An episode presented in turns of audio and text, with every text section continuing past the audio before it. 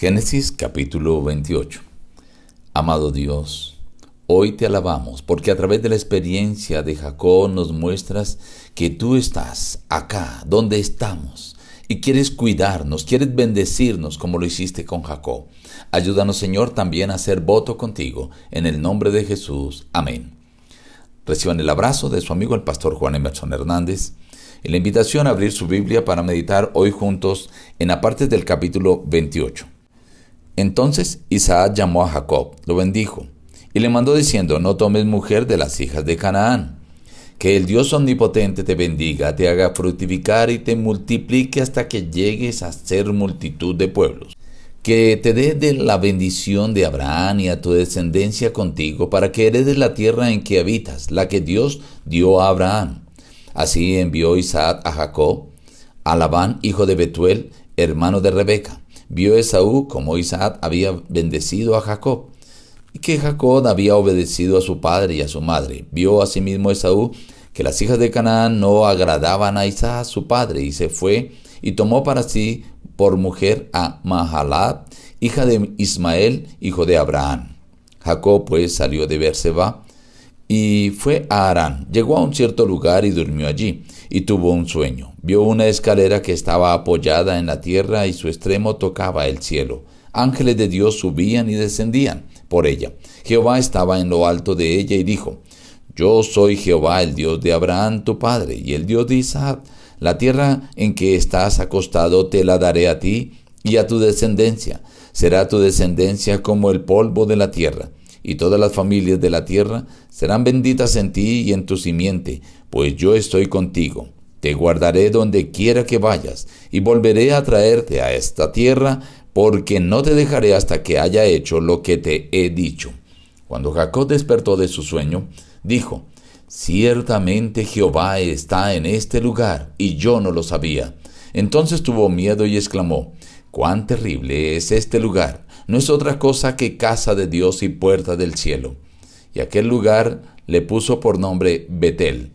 Allí hizo voto Jacob diciendo, Si va Dios conmigo, me guarda en este viaje en que estoy, si me da pan para comer y vestido para vestir, y si vuelvo en paz a casa de mi padre, Jehová será mi Dios. Y esta piedra que he puesto por señal será casa de Dios y de todo lo que me dé el diezmo apartaré para ti.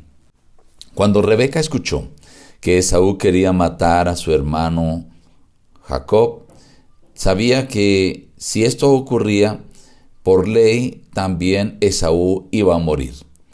Así que buscó una estrategia para separarlos.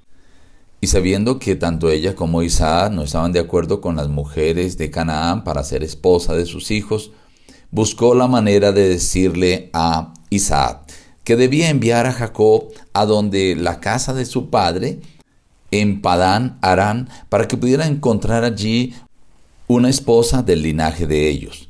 De esta manera llamó Isaac a Jacob, lo bendijo, ahora sí reconociendo que él era el que debía recibir la bendición de la primogenitura, y le dio la orientación para que fuera y consiguiera esposa en Padán Arán de la descendencia de Abraham.